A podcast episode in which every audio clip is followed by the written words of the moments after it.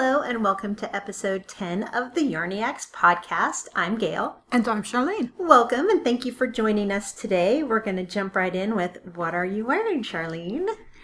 And I wanted to say our recording date is. Oh, I'm sorry, I forgot May that. 15th? 15th. It's. Tuesday, May 15th, 2012. Thank you for helping me out there. I thought it was the 15th. I wrote it wasn't down, I just forgot to, to speak aloud. So, what am I wearing? Let's jump right in.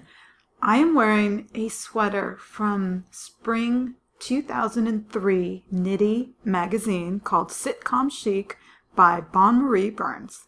And I have to say, this is one of my staple summer sweaters because I throw it on over everything. It's in a neutral color, an off white, undyed cotton, and I throw it on over anything. And it's super cute. It looks it has that casual. It's very to it, casual yeah. and it's been thrown in the machine.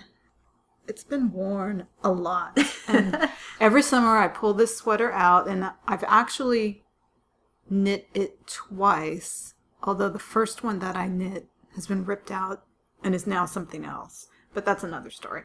But this one, excuse me, has just been worn so much and washed that whenever I pull it out, I always think I should make another one because it's a go-to sweater.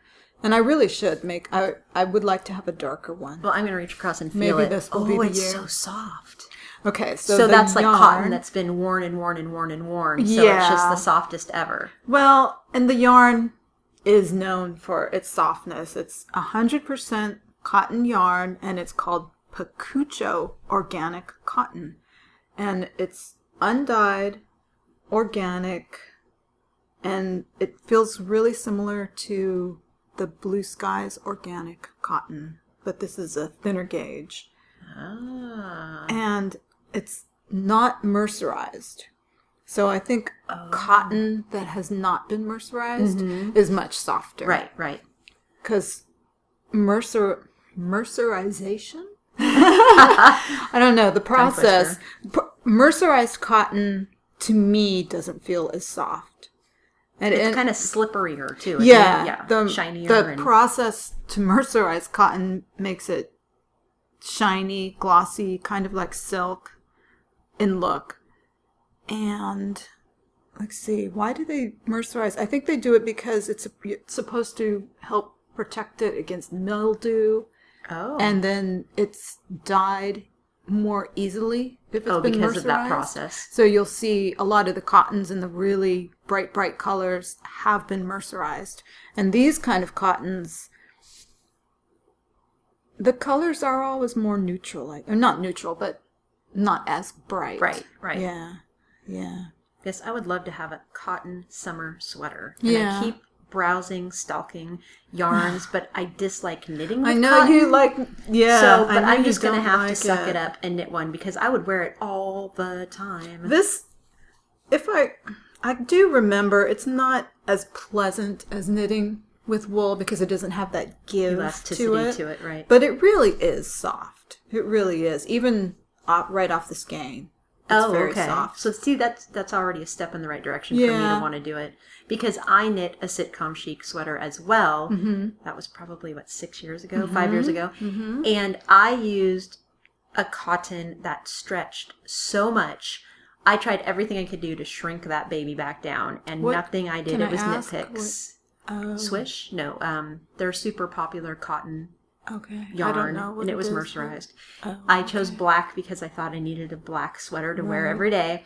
Ended up gifting it to my mother because it didn't fit me, and it's even huge on her, I'm sure. But she, of course, just was delighted to have a sweater Hmm. Right, that I had knit, so it worked for everybody. Right, But and- yes, it's a very cute sweater. I really like it. And I keep thinking I would like to have a darker color, a dark, dark blue That looks or good on you, black. oh, thank you. I'm just Multi-purpose, it would go with everything. own, Yeah, it does. Yeah. It does. I just don't often wear this color, so it's it's always a bit of a switch when summertime comes, Mm-hmm. and then I reach for this sort of color. But I do like it. See, I'm always do like nervous about light colors because I don't trust myself with any light color. That's exactly it. I think I have that feeling too. Yeah, oh no, I'm gonna spill on it. Not like I ever really eat or drink anything that would stain. Oh, a strawberry. I would take a bite of a, A fresh strawberry, and drop it a- right on my sweater. I could have tea or coffee. Yep, would stain it easily.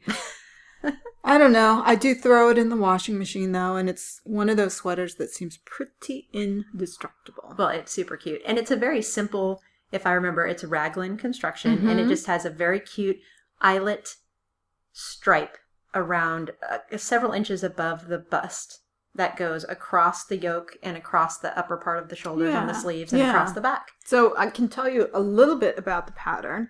It is written by Bonne Marie Burns. I don't think I mentioned that earlier. Yeah, you did. Oh, they did. She okay. knits, right? Yes. Yeah. And there are 350 projects on Ravelry for you to peruse in all different kinds of yarns, too. There's a lot of different yarns used. And it is knit bottom up. Oh, I forgot So that. Back and forth. The body is knit back and forth. And then, let's see, there's no seam. So the sleeves are knit in the round and then joined at the yoke.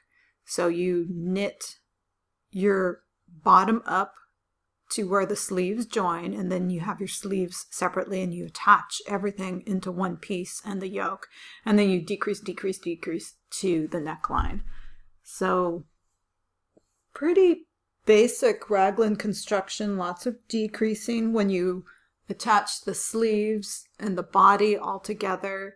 It feels like you have a million stitches on your needles all at once, and, it, and you start decreasing right away. But I that point where you attach everything, you just think, "Oh my So gosh, many so many stitches!" Because when you're knitting top down, Well, it's you and I have the same conversation Yes. every time we do a Yes. bottom up sweater Yes. because it does seem as if, oh my gosh, there are so many stitches, but it's the same number of stitches you It's would the have. if same you number of stitches, top down. but when you go top down, you're adding them in gradually, so it doesn't feel as bad. But when you go bottom up, you're adding in all those sleeve stitches all at once. So it feels like a lot. Yeah, yeah, I know what you mean.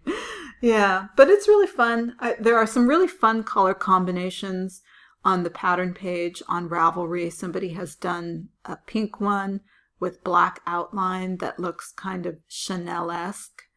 There's different lots of different yarns used. It's it's worth perusing and taking a look just because it's a really fun, like I said, easy sweater to throw on over everything. Yeah, multi-purpose. Yeah. It's a good staple. Yeah. And it would be a good advanced beginner to intermediate level pattern, wouldn't you say? Definitely. Well, no, it was the first sweat, second sweater I ever knit. I I think it's a fairly Basic. basic yeah. sweater. I think a beginner That's true. could second sweater I ever knit. master it. You need to be able to do left and right leaning decreases, yarn overs for the eyelets. But those are all Um, pretty simple techniques. increases when you do the sleeves because you, ribbing you for start the sleeve at the, bottom and the cuffs. Yeah, So it's a very easy sweater. Yeah. I highly recommend the pattern. I will probably knit one again. yeah. I think I will five too. or six years. if I can ever figure out what yarn to use, I would like another. So, Gayle, what are you wearing? I am wearing a new FO. I am wearing my Freya cardigan, which I am just in love with. I really, you guys, you hear me gush over every single new finished object that I have. Well, this is another one. It's the one that I spoke of last our last episode, where I striped colors that I wouldn't typically use. So there is a warm gray, a burgundy-ish color called Dahlia, and a bright emerald green called Malachite. And it's just lovely. The yarn base is Pashmina from Madeline Tosh, and it's so soft. It was such an easy, fun knit. It's a v-neck cardigan that buttons up the front. It was a bottom-up construction, so just like Sharlene just described Mhm. for sitcom chic, it's the same exact Mhm. construction. Basically, the same skills would be required for this sweater, except no eyelet row, so you don't need yarn overs. And there is a picked up button band that goes up the front, around the back, and down the opposite side. Hmm. So you would need to know how to pick up stitches and how to do buttonholes. But the pattern is so well written. That pattern is by Andrea Black, also known as Lacuna on Ravelry. She provided excellent pattern support. The only question that I asked her was regarding the ratio of picked up stitches for the button band. Do I pick up two out of three, three out of four, four out of five, etc.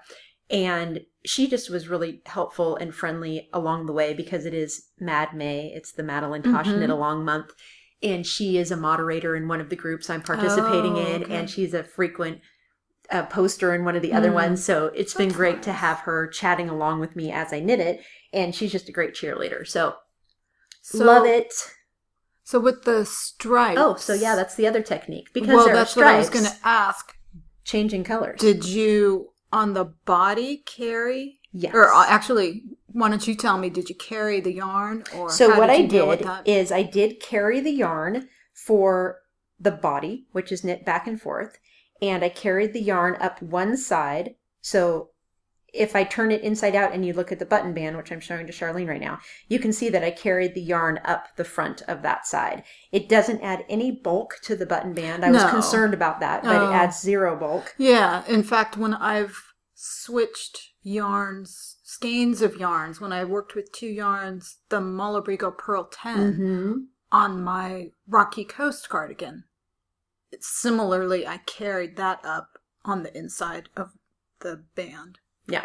So you end up with the yarn strands coming all the way up the sweater from the bottom up. So that when you change colors, you don't have to cut the yarn and then weave in all of those ends, which would be painful in my opinion. But see, the button, you don't even notice it because No, of the button band. Not at all. Yeah. and the sleeves, because they're knit in the round, what I did is I also carried the yarn and wrapped them as floats so that they weren't loose inside the sleeve of my sweater, if that makes sense. So if I spread the, the stitches apart at the seam, you can see where the yarn is carried. I'm demonstrating to Sharlene as I speak. But in general, when you're just wearing it, you can't really see those little bits of yarn. You can see them poke through a little bit, but that's pretty much the underside of your arm, so people don't really notice it. So I don't want to put you on the spot here, but what technique did you use for the striping? I don't. You didn't. Oh, have- jogless Yeah. stripe. Yes. Okay. So my jogless stripe was from um, Tech Knitter has a really good jogless stripe tutorial, and there was another one. Eunny Jang has a Oh, okay. YouTube video from Knitting Daily that Andrea said, "Watch this if you need any help." I've done jogless stripes on my coastal hoodie, and I did the same yarn carrying technique on the sleeves of my coastal hoodie. So I wasn't. This wasn't a new technique for me, but um, definitely check that out for jogless stripes so that you don't get that weird barber pulling Right, effect if you don't like that. So that's what I'm wearing an FL that I love. It's super soft. It's wonderful. I have to go buy buttons for it as soon as we're done And it's recording. beautiful. And then I'll block it, and then And I then can pictures. post pictures. so by the time this airs, I guarantee. Oops, my notebook almost fell. I will have pictures. So what have you been stalking the last two weeks, Sharlene? Not much. Gayle and I were just saying that neither of us have been stalking much. Our stalking mojo's at an all-time low. Our low. stalking mojo is low. I've just been Well, I've been knitting more You've than been I've been knitting stalking, more. which I'm happy to say. I've been reading a book. I don't know. Other It's just distractions in life. Other distractions, yeah. We have a friend who has had to have some surgery, and there's just been some distractions. So, Two of my friends. oh, that's right. Yeah. yeah. So we've been going through some medical issues. Not our own. Not our own, yeah. but it's still, it's, you know, takes supporting a toll friends. on you. Yeah. Yes. Yeah. Emotionally and time wise. Yeah. So one thing I have been stalking, and I we've talked about this before, is the cabled iPad sleeve. Woo, woo, woo. I've got to give a little cheer here because I gave my grandfather his cabled iPad sleeve this weekend. Yay! And he opened it at our Mother's Day party and he Oh, said, neat. Oh, you knit me a hat. And I Oh. said, No, it's not a hat. So I once he identified what it was, he was just thrilled and he That's was so cute because he kept saying, Oh, you must have worked so hard on this. Oh, this is so impressive. Oh, you knit so well. And it was all I could do not to say, Actually, that was so fast and easy, but of course I didn't Yeah. disenchant him. Well, that's the thing. It is a really nice pattern that looks looks more complicated than it is. It's Yeah. got a little cable twist running up both sides, the front and the back, and it, I think it'll be a fun knit, and I think it'll be a quick knit. It was both. And I just haven't gotten there yet. I've been reading the pattern, and I've just been pondering the cast on because you had talked about doing a Judy's different Magic Loop or cast whatever, on right? to give it a little bit more bulk at the bottom.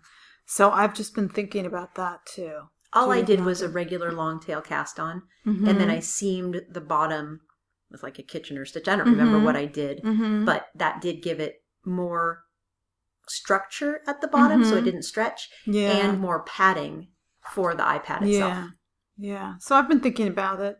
I don't know how I'm going to do it. I, I, at first, I thought I was going to line it, and I don't know. I just don't know. then it would lose some of its stretch though. That's true. Because That's when true. he held it up after my grandfather unwrapped it, it looked so wrong for an oh. iPad. And I said, Don't worry, it does It'll fit. Yeah, it stretches and he was stretching it, saying, Yeah. Oh yes, I can see that. yeah, yeah. And Charlene was talking about some yarn that she has that she was trying to decide.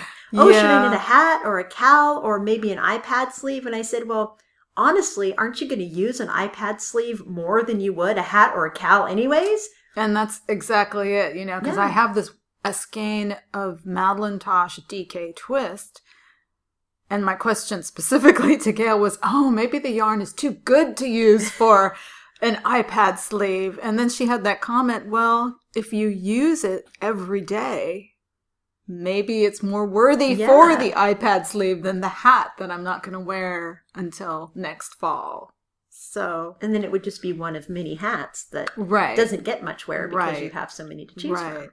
So the DK twist is going to become the iPad sleeve. Yay! I love that pattern. Free pattern. Great pattern. Free pattern on Ravelry, and we'll put a link to it. And let's see, for that pattern, okay, we mentioned the Judy's Magic cast on. Oh, as skills you need For skills, you need to be able to do a little bit of cabling. I think it's only two stitches, so It you is. could do it with or without a cable needle. They That call it I a learned, cross. I learned to cable without a needle on that pattern. oh, okay. Yeah, I've always been really nervous about that technique, but she gives instructions on how to do it or a link to it or something, and I really enjoyed it. Yeah. So if you want some a tiny project maybe to practice cabling without a cable needle, this might be a good p- practice project or even just a good stitch to look at to try try practicing on a swatch. Yep. But other than that, let's see the cross, knit, purl, and then the bind off, and then you make a buttonhole. So one, I did two buttonholes because I wanted it to have a more firm clothing closing instead of the one on the pattern. hmm Yeah, so there's lots of options. You can change a lot around on that pattern too. And then the other pattern that I have been stocking is a fairly popular one on Ravelry right now. It's called TGV, and it is a little shawlette by Susan Ashcroft, and it's written for says approximately 100 grams of sock yarn, but I have seen it knit up in worsted weight, a DK weight, and you just change the pattern a little bit to make it however big you want. And it is really cute. It's one of those patterns that I have seen on Ravelry. I don't know how many projects there are, but there are a lot of projects and have seen the pictures. But when I saw the product made up In person. in person, it made all the difference. Suddenly it was, oh, that's so cute. What is that pattern? Oh, I've seen that pattern. But the picture on the pattern not is most not flattering. as compelling for Right. me. Yeah. Let's say it that way. It's just not com- as compelling. and is that mostly garter stitch with a ribbed ruffly it's border? garter stitch with a knit two purl two rib. Yes. Well, it looks like it's a good pattern for any variegated yarn because it would really It show probably- off yeah, the variegation with the garter Yeah. stitch. yeah, And, it she- looks like it would be cushy, it is. Yeah. It is. Somebody had made it. Debbie. Debbie made it in the Anzula yarn. Oh. I don't know which. I I, almost can't drooled on remember. myself. Yeah. I can't remember which weight she used. If she did use the fingering sock yarn, she might have been the one who made it in a worsted weight, and then she changed up the pattern a little bit. But she made it so that she only had to use one skein, and very attractive, cute little pattern. Good way to use a nice one skein. A that single you have skein that you have. Yeah, Yeah. Yep. Yeah. Super pretty. So, what are you stocking? I am stocking the Lighthouse Keeper's Wife, which is a cardigan, hooded cardigan, and the designer's name is Melissa Schaschwary, Dandelion Girl Designs on Ravelry. And Sharlene and I went back and forth on this pattern about a month ago.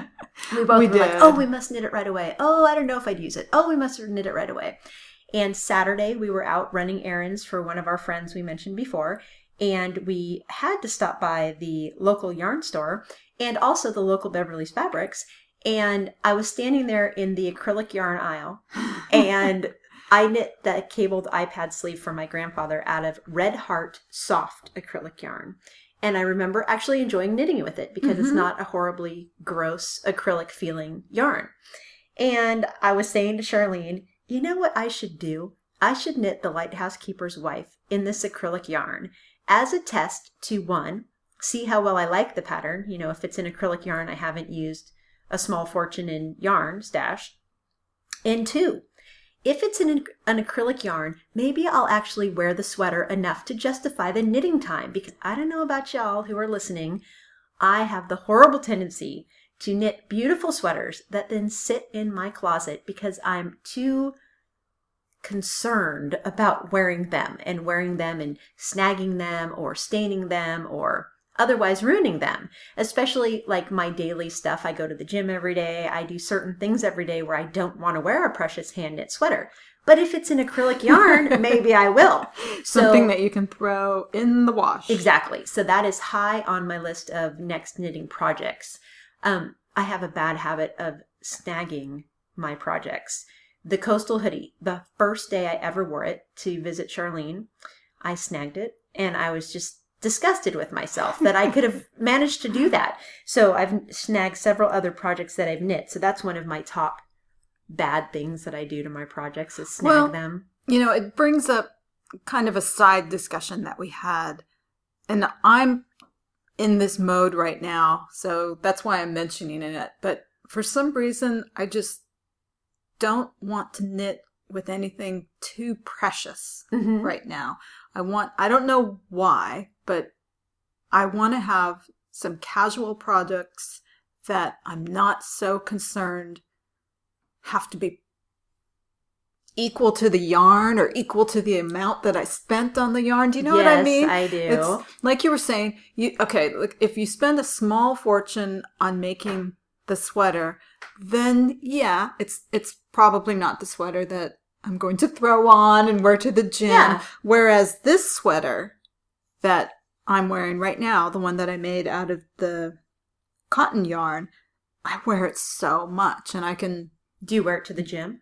I don't wear it to the gym mostly because there's I like that don't line wear between, yeah yeah, the sweaty yeah, gym. I and- don't I don't wear usually sweaters to the gym, but I would perhaps wear that lighthouse keeper one. well, I've been going to yoga once or Oh, twice yeah. a week, and I Yeah. keep thinking I should have a sweater that I can wear to yoga. And actually I do have a couple sweaters that I do wear to yoga. See, so, I, yeah. I really, for all the sweaters I knit, I should have a sweater that I can wear to yoga and not should. be worried about setting it down on Yeah. my yoga mat and ew, getting cooties on it. Yeah, well, I I just I think there's a lot to be said for having that kind of sweater. I mean, it's great to knit sweaters with precious yarn that you dearly love, but you also need to have casual sweaters Mhm. and I I don't know. I think it's nice to have a little bit of everything. Well, and also, I am becoming a self proclaimed yarn snob, which I'm not really comfortable with because, one, I don't feel comfortable spending a large amount of money for every sweater that I knit.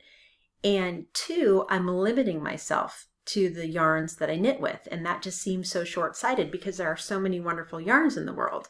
So I'm trying to branch out, not necessarily in the acrylic direction, despite my Red Heart Soft purchase on Saturday. But, um, you know, I'm going to experiment and see if I have an acrylic sweater, if I'll wear it. And I picked out a beautiful color of yarn. It's called grape, but I think it's more like a wine color than it is an actual purple grape yeah. color. Yeah. And what was funny is I had my Freya work in progress in my bag with me because I was looking for buttons. And as I was walking around debating whether or not to buy this yarn, I was carrying the four skeins around with me.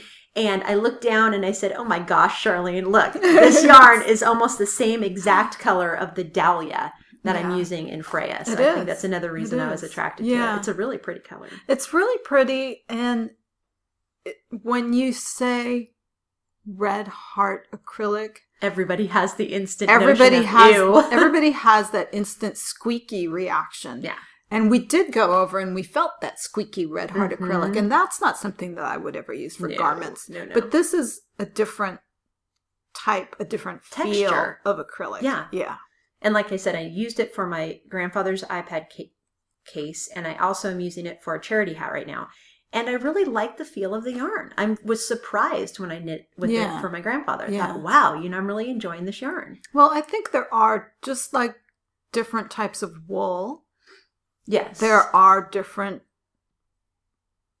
acrylics. They Yeah. feel different. I don't know anything about the manufacturing, but I Nor do can I. very much vouch for the fact that this one feels different from what I call squeaky acrylic. Yeah. You know, the kind that you have on your needles and eh, eh, eh, Yeah, exactly. That would drive me crazy. Yeah. So this will be an inexpensive experiment too, because I had one of the Beverly's coupons and everything Oh, right, else. So like right. fifteen dollars worth of yarn and a three dollar pattern. So See, I think that would will be really fun to have a little little hooded vest that you can just throw yeah, on and it's super cute. The pattern's super Yeah. cute. So check out the pattern. It looks like it's going to be easy. Yeah, I think that'll be in my future as well. And the other thing I've been stocking is the honeybee cardigan from Laura Chau. Oh, I love that one. I love it too. And we saw it on a human being at Stitches in February. And it was so cute because she modified it to be longer because the honeybee on Laura Chau's project page is cropped. Mm-hmm. Not really the look that is most flattering on my body. So when I saw the longer version at Stitches, I thought, oh my gosh, that is the cutest sweater. Yeah. So I'm thinking I'm going to actually use my Western Sky Knits aqua yarn that I bought at Oh, Stitches to make that choice. sweater. Wouldn't that be cute? That's a really cute choice. Yeah. so I was yeah. just thinking of that and cued it. I don't know if I cued it or just faved it. I'm not sure. Last night I was thinking, you know what? I think that that is a perfect match. I was going to use that Western Sky Knits for Laika, Right. but I just knit that pattern, so I really want to try a different pattern. So I think I'm going to do that. Yeah. There. Well, I've seen another one. Debbie made one Oh, did she? at the Swift Stitch. Debbie made has made that sweater, and I think she used Malabrigo yarn in the Stone Chat colorway. sock probably. It's a fingering Probably weight the- yeah, pattern. probably so. sock. Yeah, that's Ah. that stone chat color that, That everybody have. Yeah, you have loves. Every, I think things. everybody has made a sweater out of I stone chat. Well, everybody at Ah. the Swift Stitch Has. has It's made a very pretty colorway. Yeah. So those are my two primary stocking patterns, Lighthouse Keeper's Wife and Honeybee Cardigan. So now on to what are we actually knitting? okay, so two episodes ago, you heard that I was stocking the Bianca's jacket by Michele Rose Orne. And I did jump into it right away, and I am knitting it, and it is another bottom up cardigan. Wait, right away, didn't you just cast on for that last week? Or was it two weeks ago? I thought you got the yarn last week. Might have been last week. Okay. I've just been knitting pretty much exclusively on that. Okay, but it doesn't seem like it's been that long. Two It episodes hasn't. ago was about a month. Well, so- that's when I was stocking it. Oh, okay, that's, That's- right. yeah. Okay. Yeah. So I I Sorry. Oh, that's okay. distracted you. that's okay. I was just gonna say. I realized that we had talked a little bit, bit about the inexpensive yarn already, and I that's what I'm. I, I have been in this mode.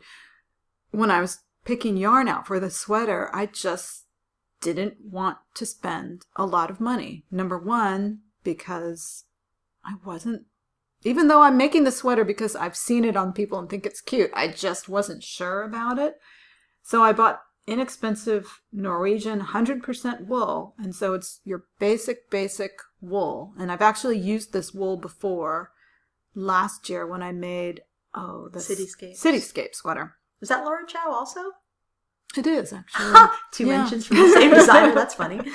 it is. Um, so I used the wool before, and it's just basic. And I bought a purple, and I've been changing up the pattern a little bit as I go. The the whole Spontaneous modifications. I know. I, love my, it. my whole attitude toward the sweater. I keep looking over there in the I know, corner I'm- because I'm it's trying to sitting see- over there. I want to see But- the, the shade of purple. Isn't it? It's super bright, isn't it? It's a royal purple, I nice. think. Yeah. Yeah. And I don't know why, but my whole attitude toward this sweater is very casual. And even though I studied the pattern, read it beforehand, I've just been changing it up as I go. Good for you. so I don't know why, but the pattern was written. It's written bottom up, but it was written in pieces. So you knit. Oh, each piece separately, including the sleeves, and then when you knit get to the yoke, she has you join everything. okay. At The sleeves are the sleeves seamed when you the join them? sleeves are seamed, yeah. Oh, okay, but are they knit flat and then you seam them before you join them to the body? I don't think so, but don't quote me on that. I'm sorry, I'm just an anti-seaming kind of person. well, so- and that's just it. I couldn't.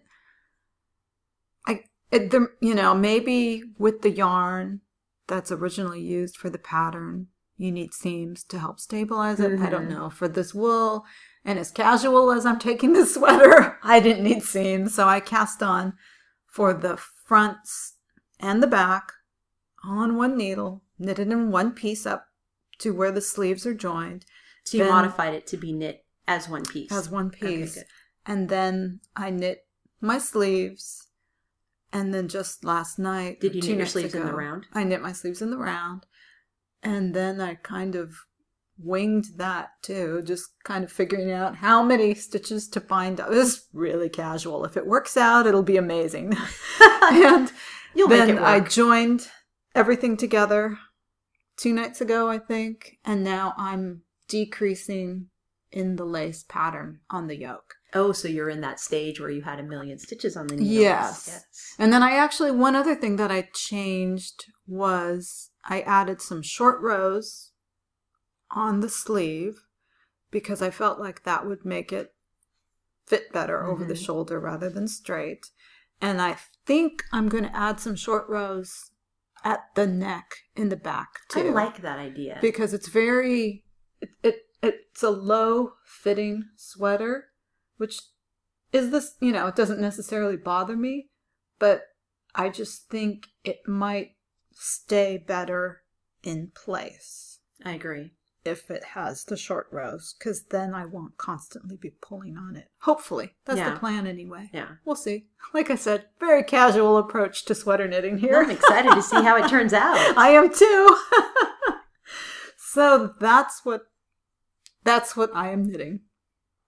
So Gayle, what have you been knitting? Okay, so I just finished Freya last Yeah. night, like 11, 15 p.m. or something. So you must be on to your next Mad May project. I am. I cast on right away last night for the Camellia Shawlette, which, um, to remind everybody, is a very, very cute free pattern by Meg Myers. And it's knit in lace weight yarn, and I'm using Madeline Tosh Prairie in the Lepidoptera colorway, which is a really pretty pink purple blend. And it has beads on it, so I'm very excited about that. However, the cast on number was something like 383 stitches or something, so the Oh, cast on took almost until midnight. weekend, Yeah. yeah. I tried to cast on last Friday night and did the long tail cast on and didn't have enough of a tail, so I got to 300 stitches. And you needed Yeah, I had to pull it 300 out. and something. exactly. Mm. And then earlier today, I had a quiet hour to myself and I cast on for the Enamored Stole by Laura Aylor. And I am so excited about that one. That is going to be knit in Madeline Tosh MCN Sport, MCN meaning merino cashmere nylon Mhm. blend, in the smokestack colorway, which is a light, very pretty gray. Again, it has beads, and the construction on that one is really cool.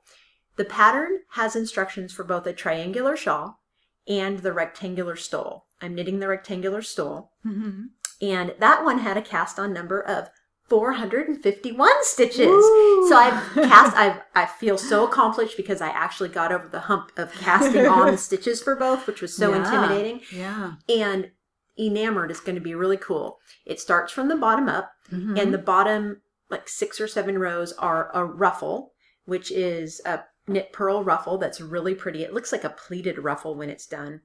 Then there's a vertical braid Then there is a row that is framed beads. So they look framed because they have a stitch on either side of each bead. Mhm. Then there's another vertical braid. And then the body of the stole and or shawl is knit with an eyelet pattern that's very delicate and feminine looking. And then the top is again a repeat of the ruffle. Oh, nice. And this is the one that Knitwit41, real name Shannon, knit with the Morning Dove colorway in Madeline Oh, Tosh that we both were swooning because it's so beautiful. Yeah. So I'm hoping to achieve similar beauty with mine. So my goal of Madeline Tosh May was to knit Freya, Camellia, and Enamored, and I think I'm going to achieve that goal. Wow. Yeah, I'm pretty excited. I'm pretty pleased with my progress. Of course, you know, having said I cast it on the two certainly doesn't mean they'll become FOs by the end of May, but I have my fingers crossed. So that's what I'm knitting. Now, have you finished anything since the last episode? You probably have. Mm, Well, you heard me talk about almost being finished last episode with the ballerina shawl. and so Mm, since right, last yeah. episode, I have finished that. Oh, I still haven't off. seen that in Oh, you haven't seen? Oh, no, when we're I'll done pull recording, it I would out. like yeah. to see that. Yeah. And I've blocked it and worn it. Haven't taken pictures of it yet. oh, we'll take pictures after we record. but it came out really nice. I'm very happy with the way that the edging came out. And I blocked it with some subtle little, not necessarily points, but little curve to it. Scallops almost. Yeah, well, we were talking about this because sometimes you don't know how to block a shawl. hmm And there were variations where people had obviously blocked it straight, and some people had blocked it with a little bit of curve on the bottom. And I blocked mine with a little bit of curve, and you chose to block yours Straight. straight, Yep. right? So, it, yeah, the same shawl, you can make it look a couple of different ways depending on your blocking strategy. And we, at some point in some episodes, should discuss blocking wires because you haven't tried them yet. I haven't tried Which I am yet, amazed yeah. that you haven't used them. And she somehow she didn't know that I have some. I didn't so- even know. I saw Gayle's pictures of her ballerina shawl because I was, of course, studying everyone's edging on Ravelry to figure out how to pin mine. And I saw pictures of yours and I said, when it was blocking. That looks like blocking wires. I didn't know she had blocking wires. So yes, I have, and I'm going to share them with Sharlene so she can try them on her next project. So, yeah, that has been the only thing that I have finished. And I have finished Freya, and I also finished another little Mad May project, the Jane hat, J A N E, and that's a pattern by Jane Richmond, J A N E, and it is knit in Madeline Tosh vintage base in the Tern colorway, which is that gray we both love. And it was a super quick knit. It's a slouch hat. I wouldn't. It's not a slouch beret. I don't want to call it a slouch beanie because it's not a beanie. so just a slouch hat, and it's knit with the brim double layered, and then there's a really cool eyelet pattern for the body of the hat that looks like a cable. Everybody who looks at the picture thinks it's a cable, Oh. but it's not. It's simply an eyelet type of pattern. So Right. completely easy knit. I knit it so quickly. I taught five of my training classes online last week, so I had knitting time while I was Right. teaching those classes. So I whipped that baby out I pretty remember quickly. you sent me a little picture that showed me the hat almost finished after Mhm. two of your classes Yeah. or three of your classes, something like that. So I highly recommend that pattern. It is a purchase for purchase pattern on Ravelry, but it was great. I will definitely knit that hat again. cool. Yep. So those are my two FOs. I'm super happy. Yeah. Okay, so now we have some miscellaneous we'd like to talk about. And I'm going to turn my crinkly paper to my notes. And I already told you about giving my iPad cover to my grandpa, and that was super fun. He was Yeah. so thrilled with that. And yesterday, Monday, May 14th, I woke up in a really bad mood. I had a good Mother's Day. It was a great party at my mom's house. A lot of my relatives were there, and we had a really fun time. Topped by, oh my gosh, s'mores. My Ooh. parents have this little like pit barbecue Oh, they got in the backyard, yeah. like um, one of those bonfire Mhm, things. mhm. And they got all the makings for Oh, s'mores. Oh, it was That's a great, great. idea. Yeah. And one of my favorite snacks in the world are graham Graham crackers, So that's- yeah, mix that with chocolate and roasted marshmallows, and I'm basically in heaven. So great Mother's Day party. I was in a great mood all day Sunday, but Monday morning I was just not in a good mood. So I woke up and I was kind of snarly and went to my room all by myself because I didn't want to put everyone else in a bad mood. And I thought, oh, I need to do something nice to get this out of my system. So I thought, I'm going to give away a pattern on That Ravelry so today. cool. She didn't even tell me No, that she was going to do that. I just it was did a it. total surprise to me It was too. total I surprise to me. Excellent. I don't even know where the idea came from. It was just like a brainstorm. So basically, what I did is I went and looked at how many members were in the group, did a Mhm. random number generator from 2 to 378 because we had 378 as of that time. And random number generator gave me number 377. So the very last person to have joined the Oh, Ravelry wow. group won the free That's pattern. funny. Her name is Alex, and her Ravelry name is Under Dutch Skies. Very friendly woman. She and I have chatted on Ravelry a little bit, and she picked out a gorgeous pattern. So if you're interested in seeing that, check out the thread on our Ravelry group, which I think I titled "Congratulations, Free Pattern" Yes. or something. so Yeah. that was just my spontaneous giving love back to the knitting community because generally speaking if i'm in a bad mood there are a couple things that will almost always put me in a better mood first is exercise if i exercise i almost always end up in a better mood and second is knitting because it just drains any stress and aggravation and anger right out of my soul and i was thinking well it's 6.30 in the morning i can't sit here and knit that just won't work so what else can I do? I always get joy from the knitting community, so I'm going to give a little back. And it really worked. I was in a much better mood all day long. That's great. And I have to add that Under Dutch Skies, aka Alex, she has a cute little Ravatar with a little sheep or a ewe on it. It's very cute. It is cute. and she lives abroad, but we were PMing back and forth this weekend, which strange that her number came up after I'd just been sending messages back and forth with her. Um, she is going to be in California visiting because she's from California originally, and she's going to be at a verb for keeping warm in Berkeley Oh, really? at a Brenda Dayne meetup. oh, really? The weekend I'm in Spokane, Washington. Oh. Bummer. so if Oh, you happen funny. to be visiting your mom that weekend, Huh. so I have never yet been to the yarn store called A Verb for Keeping Warm, but someday I will go there because I've heard such wonderful things. yeah, about it. we'll take a road trip. So one other thing, I said Sharlene and I were out gallivanting on Saturday, and we stopped at one of our local yarn stores called Yarns by the Sea in Aptos, California. And we were so busy looking down at the yarn that I didn't notice that there were hundreds and hundreds and hundreds of hats strung along the entryway up so slightly above head level both sides of the entryway for probably like 10 feet on either side and the entire one of the entire windows was in an arc covered in hats. Handmade hats. There are up to 900 donated hats and they're going for a goal of 2012 which will all be donated to a various group of charities.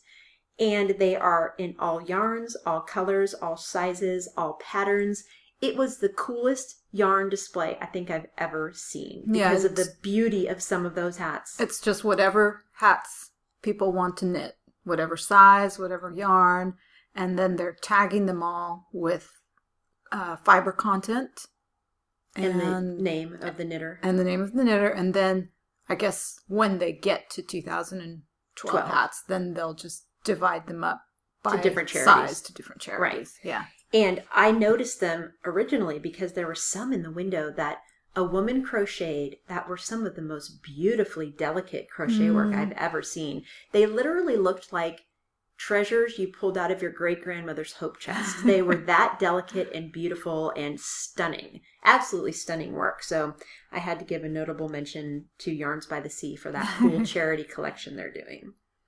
And then we had a question in our group. Someone asked, What is our favorite sweater construction? Mm. And if we have a suggested intermediate sweater pattern. So, Sharlene, do you want to start with your favorite construction? I can guess. well, right now, I'm knitting mostly top down sweaters. And I don't know. I guess that would be my, it's my favorite because it's what I'm knitting mostly right now.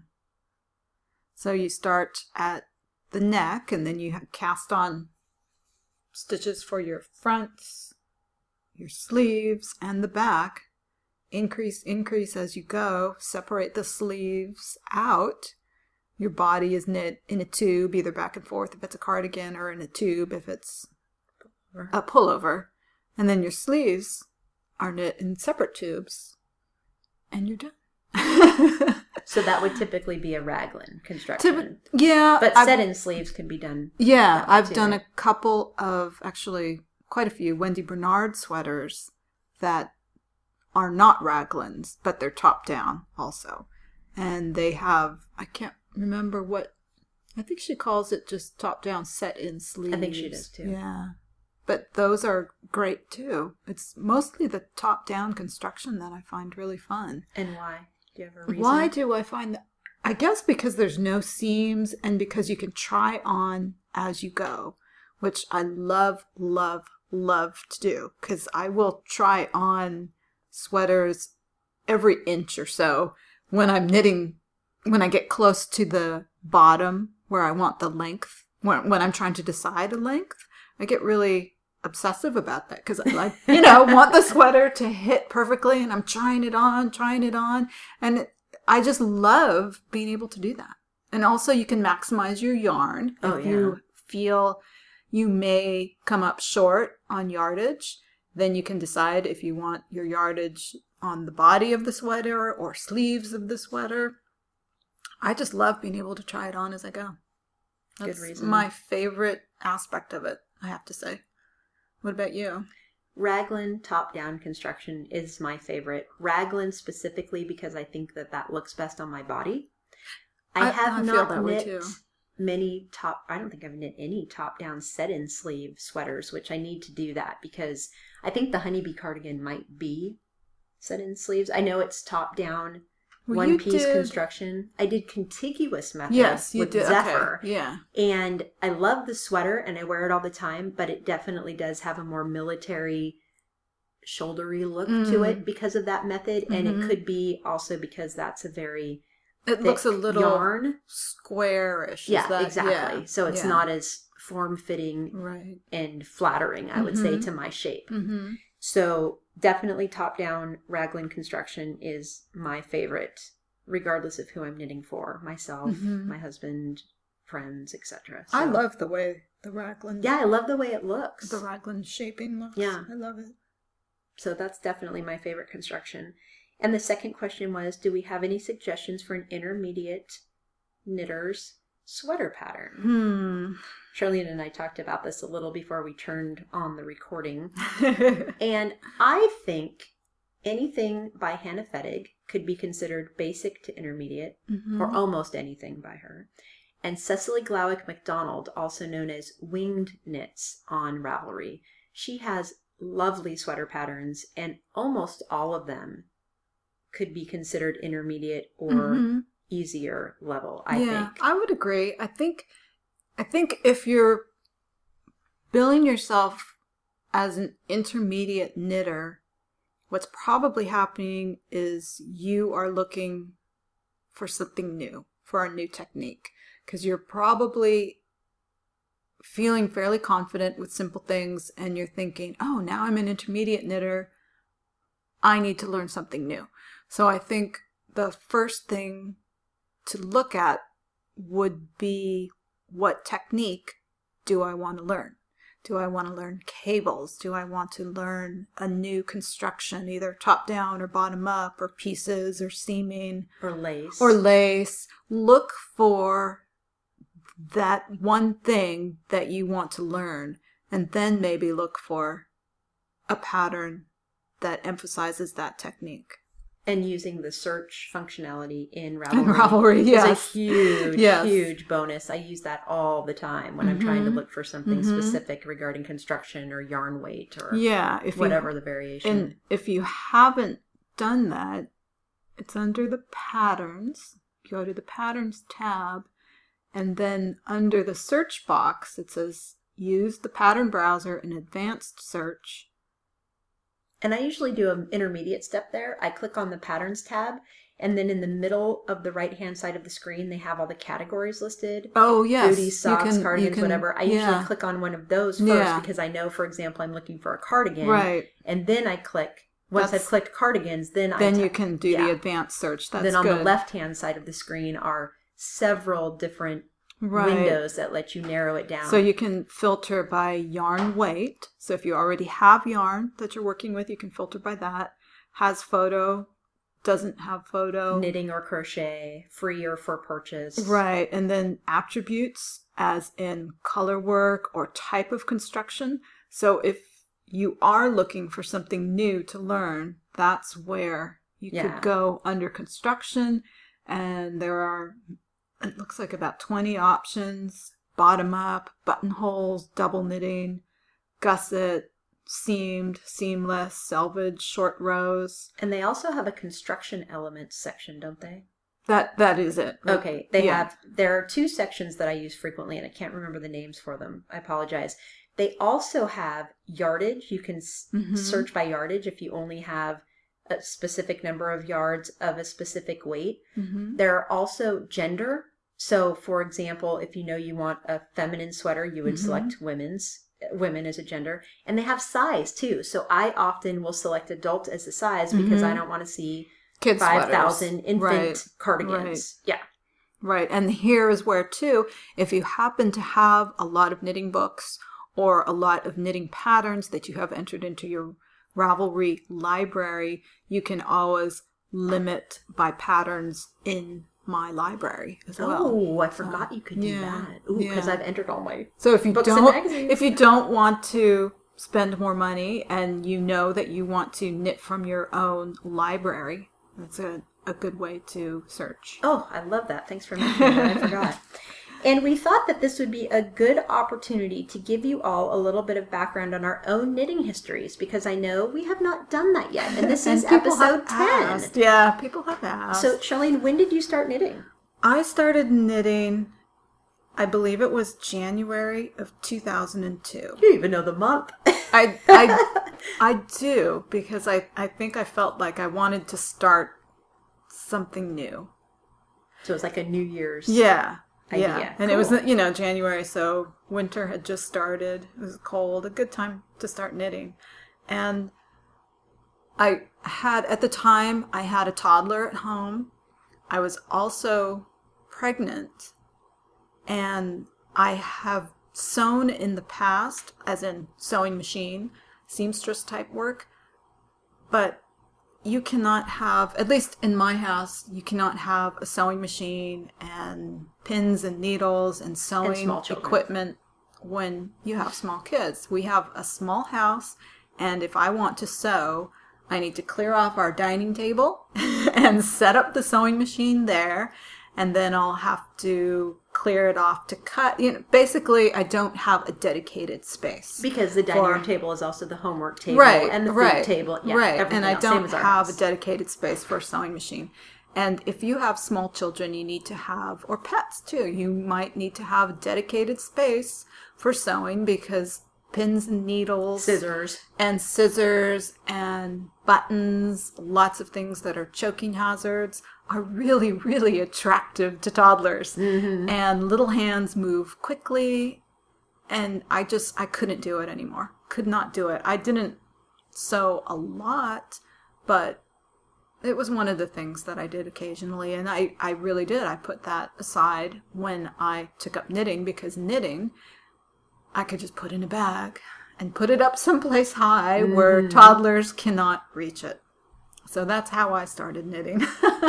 how did you start knitting? I started in about 2004 after Sharlene and I had already met. Yeah. And I started with cross stitch as my craft long, long ago when I was still in high school. Yeah.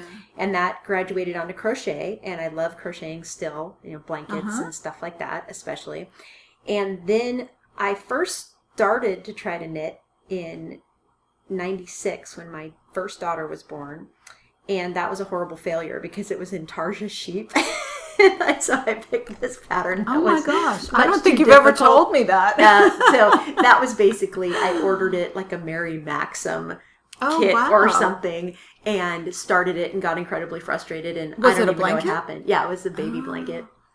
So um knitting didn't happen again until about 2004 and started with things like scarves. And then um, so i probably started earlier than that because then i started to want to knit a sweater and that's when i talked to you i remember vividly sharlene being on the efx machine at the gym and i was basically harassing her with the book of the pattern. I'm like do you think i can knit this? And she's reading the pattern. Well sure you can knit that. And she was totally supportive and that was a sweater i've mentioned in previous episodes that was so big with my malabrigo that i had to Oh, rip it out. But um, yeah that was the start. Well, and I have to say, similar to Gayle, I crocheted previously. I learned to crochet as a kid. I did cross stitch probably as a kid. And then off and on through high school, college, and as an adult, I think I cross stitched occasionally and embroidered. I used to really like to embroider. My grandmother was a really good seamstress. My grandmother is still alive, but she doesn't sew anymore. She could sew anything. wow my grandmother too Yeah. anything she could sew, and it was just amazing to me. And I I wish I had that skill, but that was her main creative outlet. But she, my grandmother, actually also crocheted, and when you were talking about the kind of crochet that looks like you take it out of your great grandmother's Hope chest, hope chest or something, that's the kind of thing my grandmother did. wow And I have these, I have a few lace pieces, and I didn't appreciate them until years and years later because I always thought everybody could these do it were maybe everybody could do it and I I think as a kid I thought they were done by a machine or something because my Oh. mom had boxes and boxes of this and yeah I did kind of think like everybody has a box of lace tucked away Oh. somewhere you know it wasn't I didn't appreciate it or didn't give it the value that a handmade lace piece should be afforded and Yeah. deserves until I was older and realized, wow, grandma made this loop by loop. painstaking yeah. yeah Yeah. But it was I think that was her outlet too when she was younger. So we've I've still got some pieces. I think my mom has a lot of pieces that my grandmother made. That's neat. My grandmother, Yeah. she was a quilter, so we have Oh. you know the baby blankets she made Yeah, for each of the kids yeah. are still tucked away in a safe place, and Yeah, nice. and my whole family. uh, I come from a large family of crafters, and I've always been the kind of person who I do not sit and watch TV Mm-hmm. ever. When I'm sitting in front of the TV, I am knitting or doing something with my hands, and I recognize actors and actresses more by their voice than their face because I'm listening more than I'm Right. watching. So, Right. and I have in high school, I determined every single person important in my life must have something that I made by hand. So, all of the different craft phases I've gone through, I went through Mm-hmm. a short stained glass phase too. Everybody in my family and all of my good friends have something I have made them by hand. Yeah, because my mom also sewed, but as I was growing up, I remember my mom going through her macrame phase. Oh, my her mom needlepoint Hooked- phase. hooked rugs. Her she didn't do hooked rugs, but she did a kind of Russian embroidery that was made with little loops. Oh, And I remember when I was in eighth grade, I had to do a project, something to do with Russia. I can't remember what, but mine was I did this Russian embroidery for my project oh, wow. in eighth grade. I remember that. that's cool. yeah. And so my mom has gone through all those stages, and you know, I pretty much followed her along with them. I I had to try everything out too, you know. So it's kind of fun. I, I've done a lot of things, and I go into the big box craft stores. And Gayle and I have gone together, and oh yeah, we've tried that, we've tried that, we've tried that, and it's really fun because we can do a little bit of beading, a little Yeah. bit, everything. Everything's interesting. That's the that's the bad thing. You go into a oh, I big think box it's good. It store. gives us well, you would just want to buy so yeah, much. that's. That's the bad part. And our kids too, Sharlene's boys and my well, my oldest not so much, but my younger two, Yeah. both love all sorts of crafts. you They know. do. They knit, They they, crochet, Yeah. they bead, they d- do it all. yeah. Our big fiesta, our Mother's Day party, the biggest activity, fun of the day besides swimming, was tie dyeing. Oh, how did I they come the t- out? It was great, Oh, awesome. cool. We brought. I provided the tie dye kit, Yeah. and everybody brought their own T-shirts, and we How just had so much fun. It was. I highly recommend that for any kind of birthday party Mm-hmm. kind of activity where you have a lot of people. Beverly's had the T-shirts on sale, two for five dollars, and Mm. the kit that dyes up to 15 t-shirts i think i got it on sale for eight dollars or something Yeah, that's so it great. went a long way it was really fun and i have purple dye left over because my aunt my aunt is in a charity knitting group and they knit charity hats and they get yarn donated quite frequently and if it's not superwash they don't use it so she walks up to me with this ziploc bag with two hanks of 50% cashmere 50% wool from that newton's Oh, yarn company yes. that has all the, the, The giant cones, the yarns on at, cones. at uh, stitches yeah Mm-hmm. and so I now have 700 and something yards of fingering weight cashmere wool blend, and it's white. So I need to process it and dye it. But it was like, wow, happy Mother's Day to me. Yeah. Lucky me, you Yeah. know? So that was cool. Now, what would you say your current skill level is in knitting? You would call yourself advanced, wouldn't you? I guess I would, but I would think I I still think of myself as a learner. Oh, I think we're always learners. Yeah. Um I I guess I would call myself advanced perhaps because I have tried a lot of techniques, but perhaps more so just because I think of myself as not being afraid just to try things. I was going to say the same thing. Yeah? Yeah. I'm no longer intimidated by a new skill. yeah. if I, want to do it, I'm not intimidated to try it. I'm still not gung ho about wanting to try some skills just because I don't like the finished look, Right, perhaps. right. But yeah, Yeah, I think I'm just not afraid to try new things. If I pick up a pattern and it's got a new technique, I never think, "Oh, I can't do it." I'm totally I'm willing. afraid to do that. Yeah, I'm totally willing to jump in, and I have no problem with ripping things out too. You are very good that way. You're so zen about like, oh yeah, I ripped my sweater out, and I'm sitting there thinking, oh, you've been working on that for three days, and you ripped it. Oh yeah, it wasn't looking the way I wanted to. So Yeah, I just I'm getting better about that. yeah, I I, really I, am. you know, having sewn clothes in the past, when you sew, you make that cut in your fabric, and You're done. from that point on, your options to redo are limited by that first cut. You can always change the pattern up, but you can't go back. You don't have a clean slate. You can change the pattern up, but you can only change it based on the limitations of that first cut. Yeah, Does that, that, totally make makes sense? sense. Yeah. But in knitting, wow, you can have a clean slate. I just rip it out. you rip it out and you can go back to the materials you started with. And even if it's a sweater that you've worn before or worn for a couple years, as in my case, you can go back and get back to your base materials. You might have smaller skeins, but, But it's you still have the you're still back to your base material. And I love that aspect. Yeah. I really do. So I guess, you know, I teach knitting too. So I do have a base knowledge.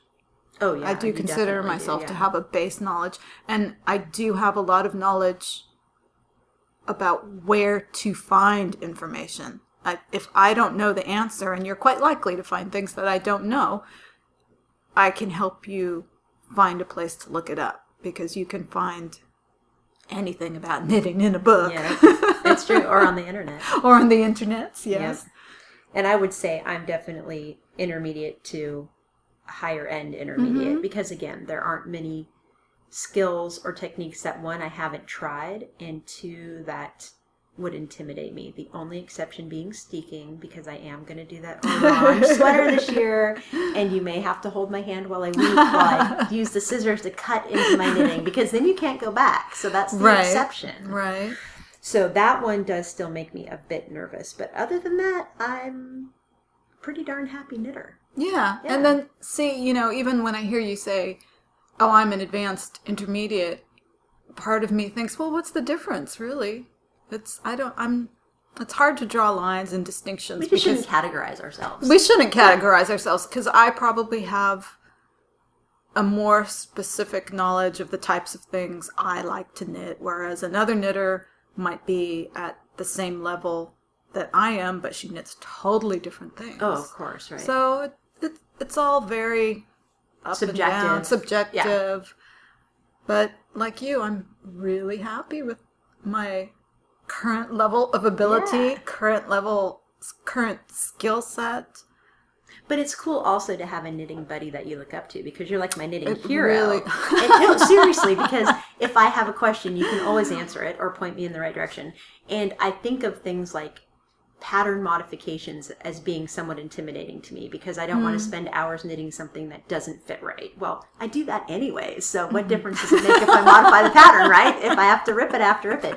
And Sharlene's just so casual about that that it gives me the confidence that, oh, she can do it so carelessly, I can certainly try it. I mean, come on, Gayle.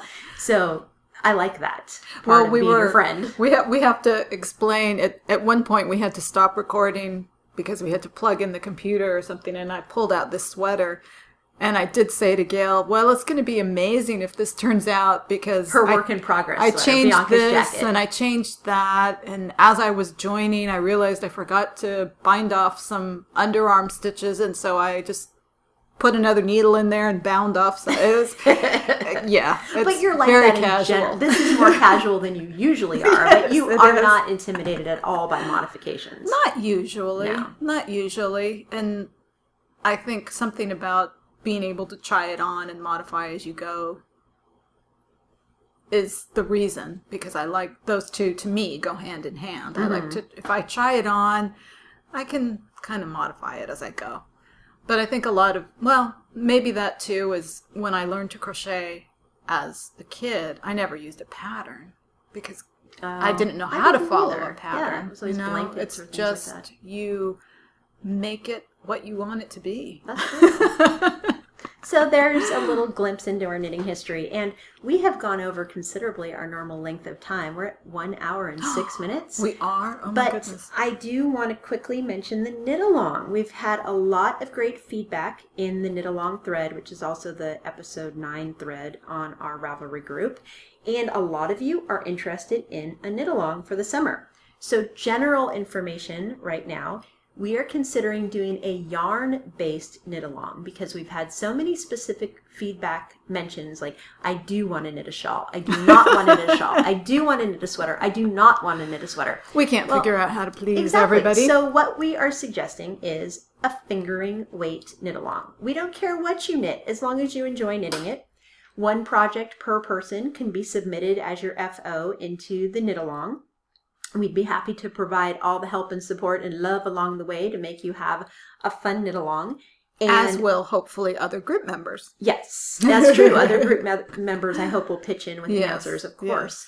Um, Sharlene, hopefully, I will encourage her. I was going to say pressure but encourage her to participate. I think see something like that. So general fingering weight. I think I can handle that. I think so too. Especially, we were considering general dates being end of the school year for um, academic year to Labor Day. So basically, the summer vacation being the length and duration of the knit along, and fingering weight yarn. And there are some prizes. The wonderful Evanston Michelle is her Ravelry name. Michelle is her real name. She is donating a skein of Wollmeise yarn in the Franz WD colorway, which is a gorgeous blue and green mix. She's donating that as a prize for this knit along. Thank you Wow. so much. That is the coolest thing ever. I feel It- like we're it is. official in some way. and knitters rock. Exactly. so that was one prize. I think that's probably going to be the grand prize. And then we have two other prizes with a funny story behind them. Sock blocker keychains. if you've never seen them, we'll put a link to them in the show notes. With Regia sock yarn, we have two sets of Oh, that yeah. a sock blocker Yeah. keychain and Regia sock Yeah. yarn. So, two sets of those to give away. Now, the sock blockers, do you want to tell the story? Hmm. One of the years that Gayle was living in France, we A few sent years ago. we sent gifts to each other across the pond. I believe I sent mine via My mom. your mom. Uh-huh. And somewhere along the way, it got mixed up in her suitcase or it fell out of the envelope. I, Mhm. I'm not sure quite what happened, but Christmas came and went. and I must I can't remember if I had received yours first. My mom was probably bringing mine back to Okay. give to you. Was probably So Christmas had came and went, and Gayle didn't say anything, and I didn't know if she had got the present or not. And I guess at some point I must have said something. One of us did, right? Yeah, and Gayle said, "Oh, you know, everything got mixed up. I wasn't sure what was for me and what was for Josie, and it turns out that it was this. Well, what I sent her was this sock blocker keychain and a bunch of little samples of yarn." Little fingering weight samples. little yeah enough to knit this teeny weeny little sock Which is super the sock blocker keychain And I, unbeknownst to what she was planning for me, I had purchased a sock blocker keychain for Sharlene for Christmas, which I was sending back with my parents when they went back to America. And it was so funny because Christmas, when they arrived, my mom's flinging gifts out of her suitcase at my children. And whoosh, here comes this cool little knitting kit. And my mom said, Oh, Josie, that's from your aunt. And I looked at her and I thought, wow, Julie really thinks Josie has some mad knitting skills and she thinks she can knit that, but that's a pretty cool present. And I looked at my mom and I said, that is the weirdest thing. I got that same exact present for Sharlene.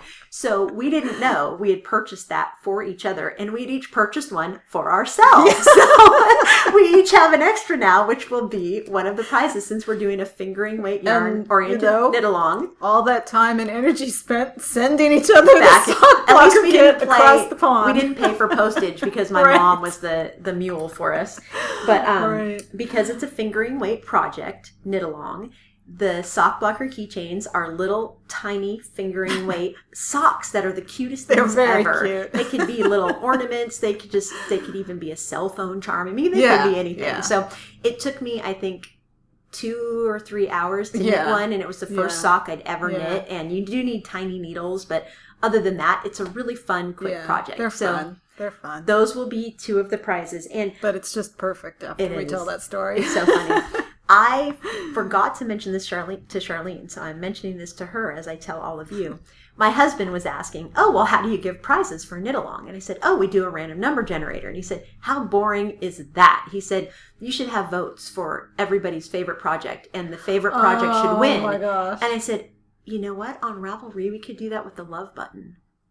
we could If you, if we'll decide do you- how, yeah, to do that." how do you limit Well, each person can click love once, but you can't click love more than once or it undoes your love. oh that's a, So people could vote for multiple project. It takes your love away. but you could click the heart to love multiple projects, but we could have, you know, the highest number of love votes Yeah. wins the prize, which would be Oh, the okay. Wollmeise. But if there were multiples, we'd have to have like a vote off or something. So we'll discuss that and see how to do Yeah. it. But yeah Anyways, those are the general plans for the knit along. We'll tell you more on the next episode. And we're going to wrap up now because we're well past our normal Yes. length. And thank you for the sweet, sweet compliments about how you like the longer length. Yes. Someone actually recently said, I'm actually a little bit sad when they end. oh so that was I know that was very sweet I did see that Thank you so much for listening. Happy, happy knitting. And we'll talk to you the next time. Bye bye. You can find us on iTunes at Yarniacs Podcast. Visit our blog with show notes at yarniacs.com. We have a growing Ravelry group, and you can follow us on Twitter at Yarniacs. Goodbye and good knits.